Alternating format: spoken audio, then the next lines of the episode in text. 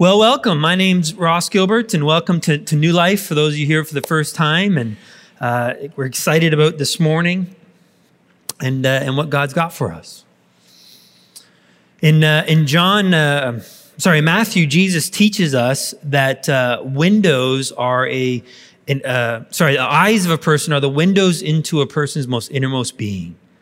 And, and I found this to be true, not just, um, you know, in, in terms of helping people, but just it, it, it's amazing to be able to look into someone's eyes and begin to really discern what's going on. Because I've found that people will say one thing with their words, they might say something else with their body language, but their eyes never lie. And so there's much to be learned just by looking someone in the eyes. Well, next month for the, the, Gilbert family, we are embarking or we'll have a, a, uh, a very special anniversary. It'll be seven year anniversary for us. Uh, you see, it was uh, late on a, a, Wednesday morning in the middle of October that I got a phone call uh, from my wife, Joy, asking me to come home.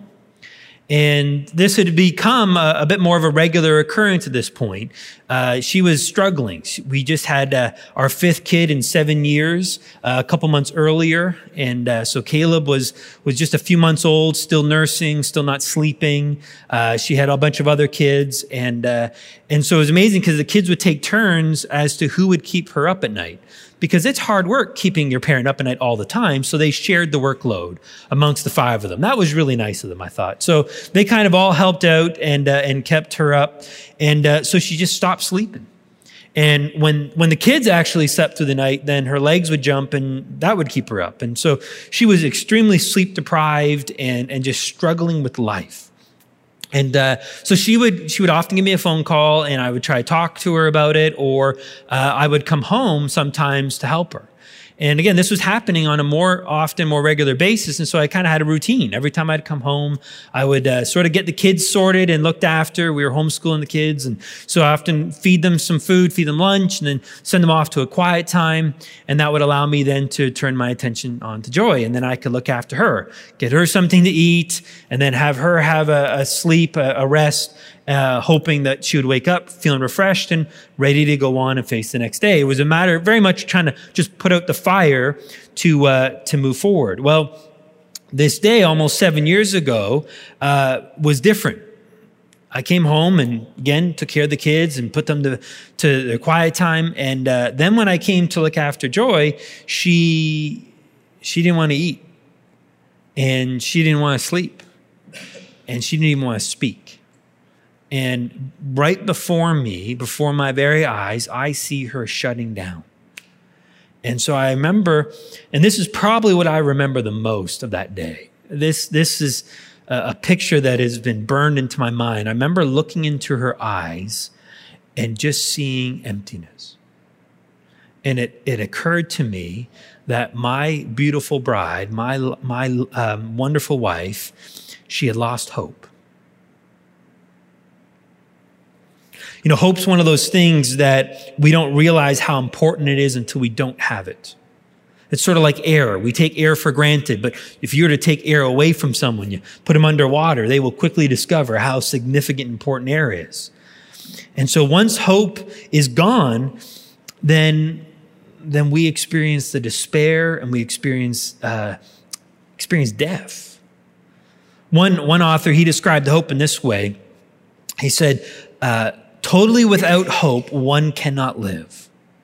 To live without hope is, cease, is to cease to live. Hell is hopelessness. It's no accident that above the entrance to Dante's hell is the inscription, Leave behind all hope, you who enter here. It's in the first half of John chapter 10 and verse 10 where Jesus warns us of the attack of the enemy. And he says, The enemy, the thief, has come to steal, kill, and destroy. And, and he, he does this in many ways, but I think one of the, the primary or most effective ways he does this is he, he destroys and takes away a person's hope. Because as I thought about it, when you lose hope, everything else around you begins to crumble. Everything else begins to fall apart. So hopelessness or despair can happen as a result of one single tragic event. where, where something that we have been trusting in, something that we love, something that we've placed our hope in has been taken away. It could be when a, a parent loses a child. Or maybe it's when innocence is shattered through some kind of abuse or rape or assault. It could happen at the discovery of a, the, of a loved one's betrayal someone that we had so trusted in, so, so opened ourselves to. We let all the guards down, let all the, the safeties aside, and let them inside to the deepest part of us where they took advantage of us and hurt us. Or it could happen over a series of events, a series of, of minor events, seemingly minor. And here it's where our enemy repeatedly whispers into our minds about how broken and flawed we are so broken and flawed that you can't ever be healed. And so this problem is so deep in our mind, it's so deep entwined with our soul, we feel like it can never be removed. And so it begins with these continual feelings of guilt and shame, inadequacy, unworthiness. And, and we get so desperate to fight against it. We, we do everything we can trying to overcome, try to change that thought, change that message and hoping that we can overcome the voice that accuses us, except it's never enough. There's nothing you can do. And worst of all, that voice just begins to mock us for our vain attempts. So we try to avoid and push away that nagging voice through distraction like friends and work and entertainment and, and if necessary, the sinful behaviors we employ. But nothing works. And instead, kind of like throwing water on a grease fire, hoping to extinguish it, it just makes it spread and makes it bigger. It just can't seem to overcome it. And so our hope that things will get better begins to evaporate. Now, fortunately, Jesus didn't only speak of the enemy's plan in John 10 10. He also spoke of his plan. And while the enemy, the thief, has come to steal, kill, and destroy, Jesus says, But I have come that you might have life and have it abundantly. I have come to heal up the brokenhearted. I have come to set the captives free. He's come to restore hope to us. A hope that's not just for the sweet by and by, because it, at that point, what do we need hope for? The hope that he's come to give us is for today. It's a, a, hope that will allow us to face each day, each struggle, each moment, each problem with a resolve and a strength that can overcome the voice of the enemy. The theologian Lewis Smedes, he described hope this way. Hope is to our spirits what oxygen is to our lungs. Lose hope and you die. They may not bury you for a while, but without hope, you are dead inside. The only way to face the future is to fly straight into it on the wings of hope. He went on to say, Hope is the energy of the soul, hope is the power of tomorrow. And I would go even further and say it's the, it's the power of today. It's what we need today. So this morning, I hope, no pun intended, that we're going to discover what is our hope. Where do we place our hope? Whom do we place it upon? To allow us not just to face life, but be more than a conqueror in all this. So our passage this morning, uh, we're going to begin in verse 15 of, of uh, chapter 1 of Ephesians, but we're really going to focus in on verse 17 and 18 this morning. But let's begin in verse 15. You can read along on the screen up here.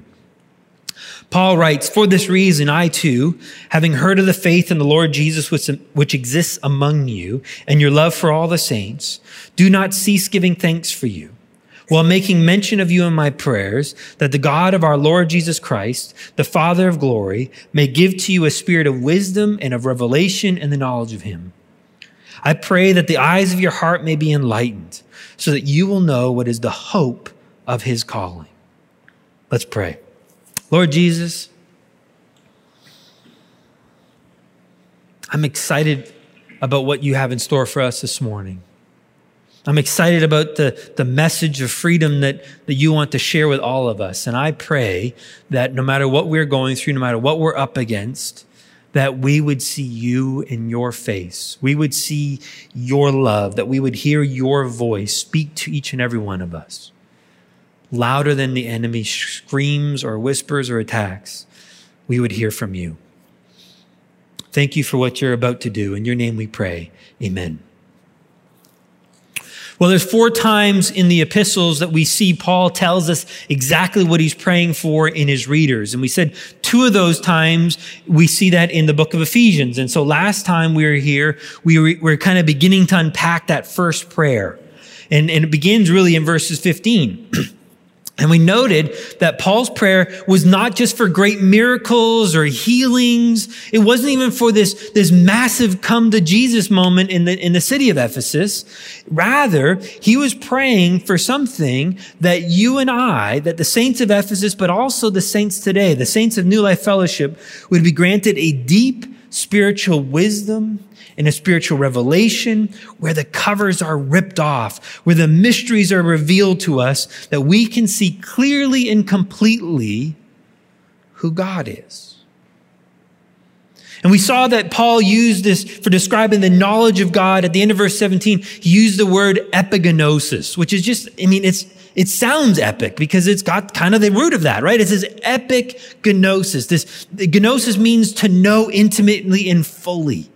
And so Paul is praying that we would have this epic, full, complete, intimate knowledge of God. Right? That, that we would know him as this glorious father, the one whom Jesus loved and the one who loves Jesus. And again, it's not just a knowledge about who he is, but a personal, intimate relationship where God knows man and man knows God.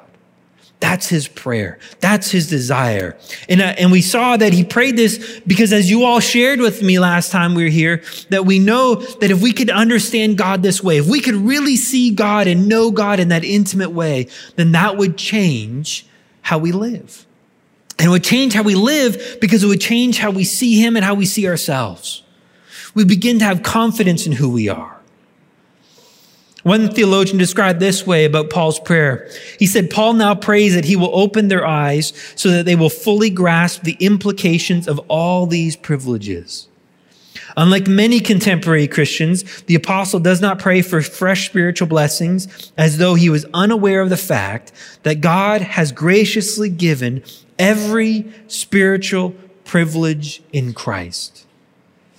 On the other hand, Paul does not want his readers to become complacent. He does not assume that because everything is theirs in Christ, that they do not need to grow in their understanding or experience of these Christian blessings. Hence, his intercession for them. John Stott puts it aptly, where Paul, what Paul does in Ephesians 1 and therefore encourages us to copy is both to keep praising God that in Christ all spiritual blessings are ours and to keep praying that we may know the fullness of what he has given to us. So, verse 18 now, he's going to continue that prayer. He's going to begin to sort of unpack what it is that we want to, to know intimately about God. And so he prays in verse 18, he says, I pray that the eyes of your heart may be enlightened so that you will know what is the hope of his calling. That eyes of your heart is, is probably a phrase that Paul's familiar with from the, from the book of Psalms. And it's this idea that is, uh, again, this, this truth that you're being able to see at the core of who you are. It's not a superficial understanding. It's, it's all the way to the depth, the depth of who you are within your spirit. And this idea of being enlightened, meaning that all this, this light will be shone on the truth. And so we're seeing it. Everything's exposed. But what's interesting, I think, is how Paul wrote the phrase in the, in the original Greek, in the grammar there, could probably be better translated this way. Having had and continuing to have the eyes of your heart enlightened. See, what's significant about this is that it's this understanding that we've already been given. That it's not something we need to attain to. It's not something that we need to now chase after, this enlightenment or this revelation. It's been given to us already. See, he's not giving us a command. He's telling us what's already ours, having already been given, already having our eyes open, already having the light shine on there, already having that enlightenment, and continuing to this day that we may know. Now, the word that Paul uses here for know is different than the one in verse 17. Right? The word verse 17, the epigenosis, the root word of that gnosis is to know, and it means to know intimately. It means to know personally. When they translated the Old Testament into Greek and it talked about how Adam knew Eve and she conceived a child, they used the word gnosis because it was an intimate knowledge. It wasn't just to know about, it was to know personally. And that's what Paul, Paul uses in verse 17. But in verse 18 now, Paul's going to use a different word for know. He's going to use the Greek word oida. And the Greek word oida is to know about. It's an informational knowledge. It's more of what we call a head knowledge. Now that really threw me. I was really surprised at that at first. Because I would, I would much rather have a gnosis knowledge. I would much rather have an intimate knowledge than just simply a head knowledge. And so I was confused. I thought, well, Paul, why would you pray that we would have a head knowledge here after already praying about this intimate experiential knowledge? Wouldn't it make sense that you would be praying for that here again? And I thought about it and I pondered about it. And then it began to make sense to me that this idea here of this revelation, this idea here of this enlightenment that we've already been given and we are continuing to experience isn't something about a feeling. It's not an emotional knowledge. It really is simply about knowing this in our minds, in our understanding. See, sometimes I hear people, they pray this, they say, I'm waiting for this revelation, I'm waiting for this enlightenment that might, maybe Paul would have called it. I'm praying that God's going to open my eyes to show me that he loves me or to show me that I am forgiven or to show me that I'm accepted. And so they're, they're praying this prayer for God to show them what they already know. And, and that's not a prayer that Paul's praying for because it's already been shown to us. The question isn't, do you know it? The question is really, do you believe it? Do you trust it? So Paul's not giving us a command or telling us what needs to happen. He's telling us what's already taken place. But too often we're waiting for the feeling to verify the truth. But the question is, will I trust it, whether I feel it or not? For example, People often say, I know I'm loved, but I can't trust that love until I feel his love. But it's, it's backwards, it's the wrong way around. Paul's telling us that the knowledge we require is not a feeling, or it's not even something that you experience. Rather, it's the kind of thinking that changes how we think. It changes what we know by renewing our minds and transforming us as we mature. Think about Romans 12 and verse 2. And be not conformed to this world, but be transformed by the renewing of your mind, by renewing of your thinking. That's the oida part of it, right? It's this incredible truth that we shared a couple months back about truth that's trusted transforms. Right? Whatever you, whatever truth you hold to, if it's the truth of God or the lies we believe, that's what you're going to ultimately trust in. And whatever you trust in, that's what's going to conform you. So if you're listening to the voice of the enemy, if you're listening to the world, if you're listening to the lies that you've, you've believed about yourself, that's what you're going to trust in and that's how you're going to live out of. And that's what's going to transform how you live and how you behave. But if we can learn the truth of who God is and the truth of who you are, and we can begin to trust in that truth, then that transforms how we live. That begins to transform our behavior. And so that's why Paul was praying that we would have this oida, this knowledge, because that would begin to influence now our thinking, which could influence our trusting, which leads to the transformation.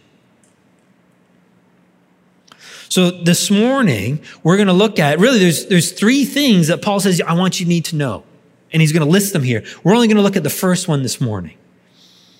But he's saying this. He's praying that since God has already shone light into the depths of our hearts, giving us the ability to see truth through a spiritual wisdom and revelation, fully knowing God, that we might know the hope that is our calling.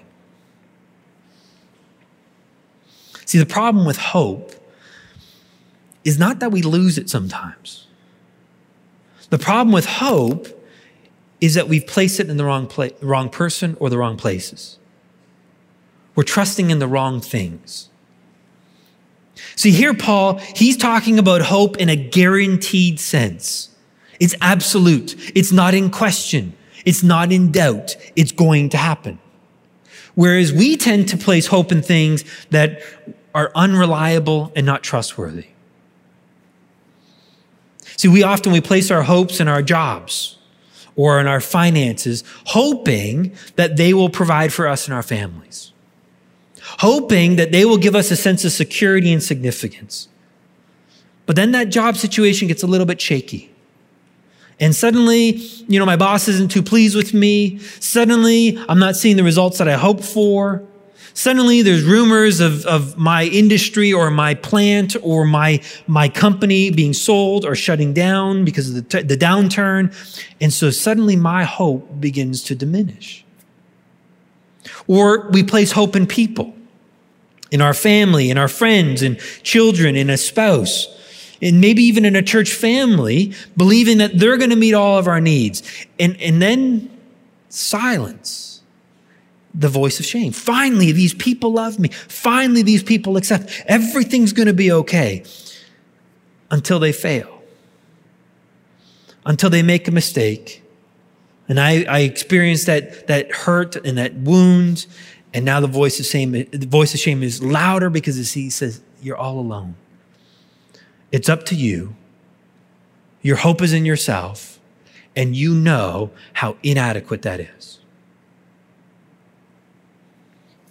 And while God may use our jobs, relationships, the church, and others, I believe He wants to use all those things. They are not the source of our hope. The source of our hope is a person I hate to say it, but there was a, a song we, we sang this morning. There's one line in there. And it said, The hope of the world is what? The church. No, we are not the hope of the world. We carry the hope of the world, but we are not the hope of the world. The hope of the world is Jesus Christ.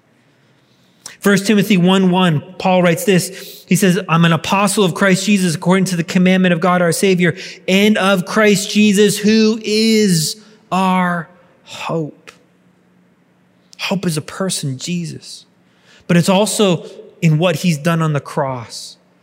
1 Corinthians 1:18 Paul says this the word or the message the teaching of the cross is foolishness to those who are perishing but to us who are being saved, to us who are experiencing the hope of God, we've discovered that teaching, that message, that word of the cross is the power of God. You see, what is our hope? Our hope is Jesus Christ and the finished work of Calvary. That's our hope. So we want to take a deeper look at that this morning.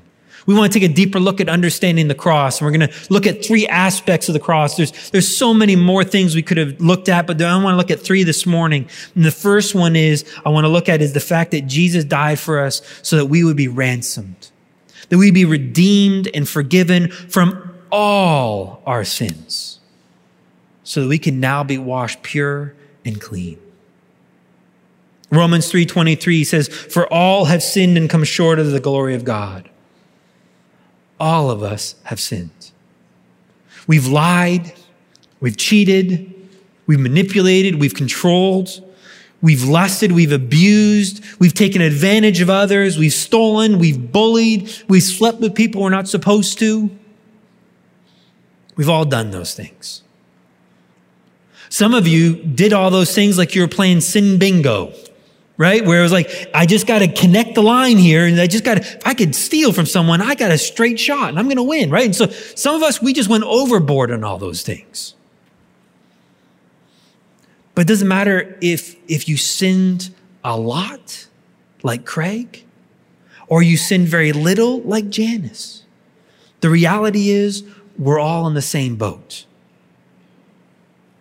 What we did in that sin, we gambled that that sin was going to provide life to us.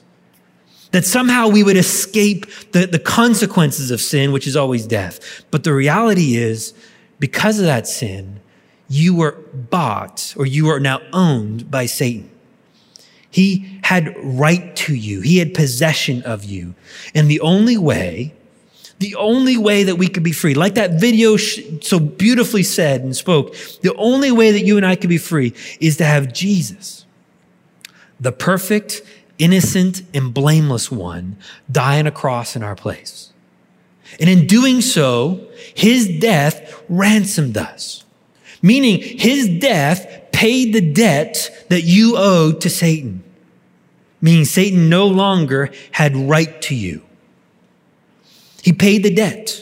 He bought all of that debt, all of it. He now owned our debt. But here's what's incredible. Instead of now using that debt and lording it over us and saying, well, because I purchased you, because I bought the debt, now you owe me. Now you need to start behaving and doing this, this, and this. He says, I release the debt. I send it away.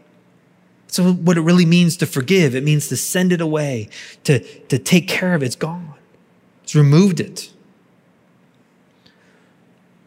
So he doesn't hold it against us anymore.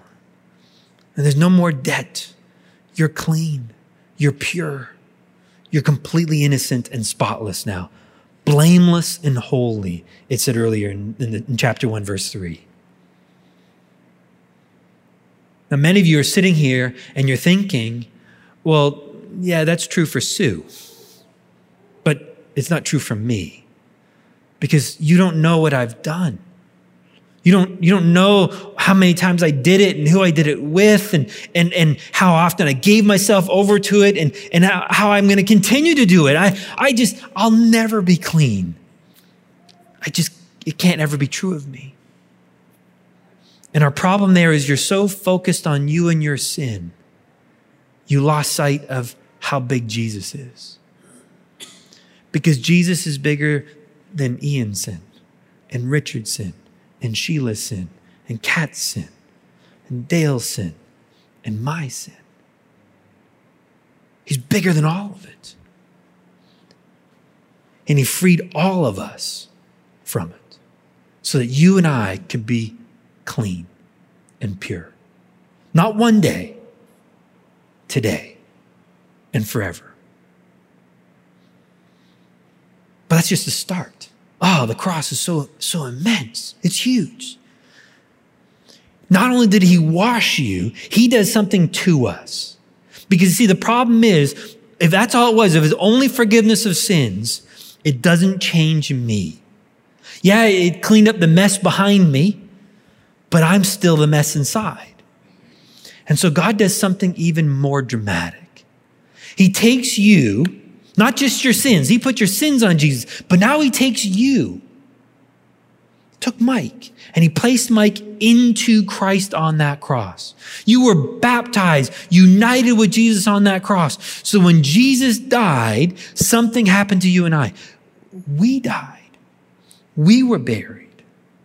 Galatians 2 and verse 20 says, I have been crucified with Christ. It is no longer I who lives that old, shameful, no good, dirty, rotten sinner was crucified and buried, never to see the light of day again.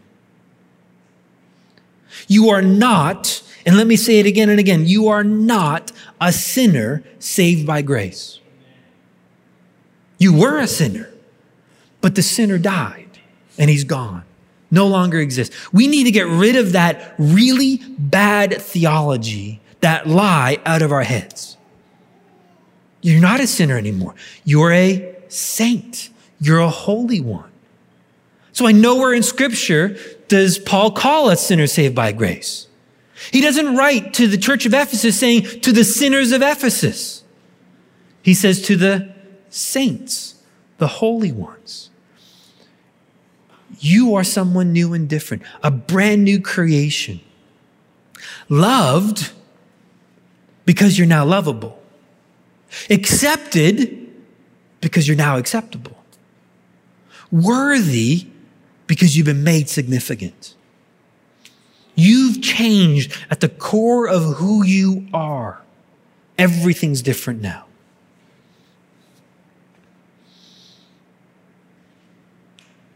And sadly, that, that part of the truth is so often neglected. But it's where, where freedom comes to. Because if I don't know I'm a new person, I'm going to chase after trying to become someone I'm not. I'm going to, I'm going to try to change who I am, not realizing I already have been changed. I'm going to fight against someone that doesn't exist anymore. And it's only going to leave me tired and worn out and exhausted. But God says, Don't you know? Don't you know it's already happened? That you've been set free because you died and you no longer live, but Christ now lives in you. And that's that third part now. That's so amazing to me is that not only are we been forgiven, washed clean and made pure, not only have we been made holy and blameless as a brand new creation, but now Jesus Christ himself comes and takes up residence inside of you and I. He came to live in you. As one friend of mine says, you are God's dream home. That what he desired and what he longed for was to take up residence inside of you, to live in you, so that now he can live his life through you. See, he's not up in heaven looking down on earth, hoping that you're going to make good choices and get your life together. He's inside us right here, right now. And that to me is what's so amazing.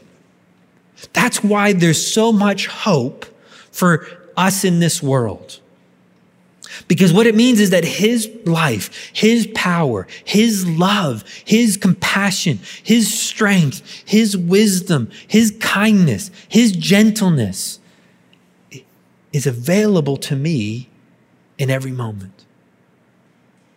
See, it doesn't guarantee that I'm going to have pleasant circumstances around me.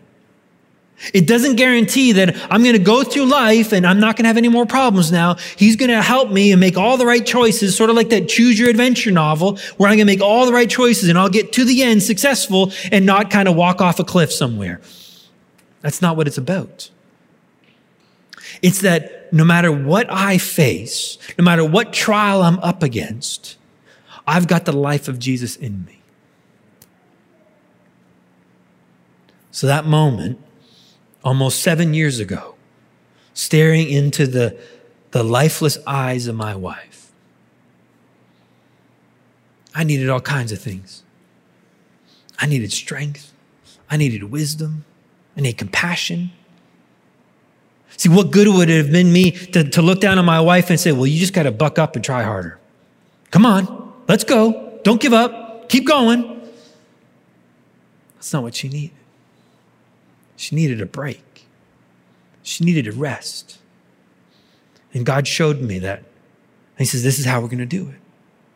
And so Christ, through me, loved my beautiful bride. And I trusted Him to do that. And that's what He wanted to do. Let me share an example of, uh, of what this kind of hope looks like. It's a story of a man named, uh, he became an admiral later on, but a man named Jim Stockdale. And he was a, a POW, a prisoner of war in the Vietnam War from 1965 to 1973. He was a guest of the Hanoi Hilton. Now they didn't have any kind of, you know, you know, bed service and turn down service and, you know, fruit on the table for them. This was a prison camp where there were no rights, there were no rules guarding, you know, or uh, guaranteeing his safety and so forth. He was tortured over 20 times over an eight year period. Think about that. Eight years he went through this torture. And so when he was finally freed, he, he wrote a book detailing all of his experiences. And then a, a, a, man named Jim Collins, who wrote a book, Good to Great, a business book, read his story in preparation of, of interviewing Admiral Stockdale. And, uh, and so this is what he wrote, reading, uh, you know, in terms of reflecting on what he read. Jim Collins wrote this As I moved through the book, I found myself getting depressed. It just seemed so bleak. the uncertainty of his fate, the brutality of his captors, and so forth. And then it dawned on me. Here I am sitting in my warm and comfortable office looking out the beautiful Stanford campus on a beautiful Saturday afternoon. I'm getting depressed reading this, and I know the end of the story. I know that he gets out. His life studying philosophy on this same beautiful campus. If it feels depressing for me, how on earth did he deal with it when he was actually there and did not know the end of the story? That was the question he asked him. And Admiral Stockdale says this I never lost faith in the end of the story. I never doubted not only that I would get out, but also that I would prevail in the end and turn the experience into the defining event of my life, which in retrospect, I would not trade. Eight years in a POW camp, and he says, it was the moment that defined my life that I would not trade. I didn't say anything for many minutes, and we continued to slow walk toward the faculty club. Stockdale limping and arc, swinging his stiff leg that had never fully recovered from repeated torture. Finally, after about a hundred meters of silence, I asked him, Who didn't make it out? Oh, that's easy, he said. The optimist. The optimist? I don't understand. I said, now completely confused, given what he had said a hundred meters earlier. The optimists, oh, they were the ones who said, we're going to be out by Christmas. And Christmas would come, and Christmas would go. And then they'd say, we're going to be out by Easter. And Easter would come, and Easter would go. And then Thanksgiving. And then it'd be Christmas again. And they died of a broken heart their hope was in their circumstances. Their hope was that would be out by this date, that we'll be in a comfortable bed, and that this will all be over with. Their hope was in the wrong place. Their hope was in something that wasn't big enough to sustain them. What we need to do is we need to place our hope in Jesus Christ and the finished work of the cross. Because no matter what we face, He's bigger. Remember, truth, trusted, transforms. So, this morning, to kind of help us remember this, we're going to celebrate communion. So, I'm going to invite Robin to come on up here and join me. And, and communion is really, you know, Jesus gave this to us as a something to celebrate often, something to do in order that we might remember, that we wouldn't forget what's happened on that cross. That, that we would be constantly aware, thanks, Robin, that we'd be constantly aware where our hope is placed Jesus and the cross. That there is a new covenant that you and I are a part of now. Not one of striving and achieving and based on your hard effort and works, but based on what Jesus has done before we we go and uh, enjoy some coffee and tea and, and fellowship, um, I want to remind us though that when when we get up and leave, in fact, it's already happened. My guess is it's already been spoken to you while you're receiving communion. The voice of the enemy continues. The enemy didn't die. The old you died, but the enemy's still alive. It's not you. But boy, does he like to pretend to be you. And boy, does he like to speak to you and taunt you and whisper doubt and, and question and say, oh, this isn't true. This doesn't apply to you. This is true of other people. And, and so expect that he's going to continue these lies. He's going to continue to deny that Jesus has forgiven you and washed you clean. He's going to continue to deny that the new you is absolutely perfect. That the new you is enough, but not too much. The new you has what it takes. He's going to deny all that. And he's going to, he's going to speak to you in a way trying to lure you to trust in its methods rather than Christ in you. So when you walk out of here and go, well, I still have those thoughts. I still have those doubts. Yeah, that's normal. The question isn't getting to a point where that is gone. That's not our goal. But rather, the question is will I trust in what Jesus says, regardless of what the enemy says? What do I know, what I know about Jesus and the cross, do I trust that? Because as I trust that, it will change how I live. Because truth, trusted, transforms. Let's pray. Lord Jesus, we thank you so much that we have your life in us and that you can speak to us, you can encourage us through the Holy Spirit. And I pray that you'll continue to do that, not just today, not just tomorrow, not just next week, but for the rest of our lives. Would you sing over us? Would you love on us? Would you encourage us to take the risk that you are enough to be our hope? And that we would have the strength and the resolve and the resiliency to face whatever this world throws at us, confident in who you are. In your name we pray. Amen.